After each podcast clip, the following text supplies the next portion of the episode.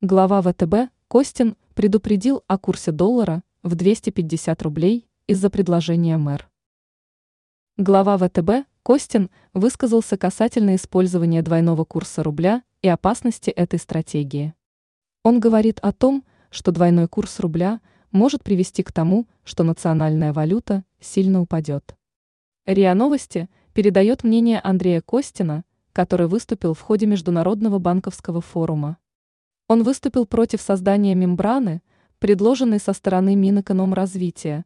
Костин считает, что если она будет введена, то будет сформировано два курса.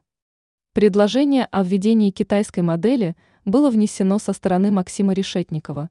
Данная модель подразумевает введение своеобразной мембраны между внутренним и внешним рынком национальной валюты.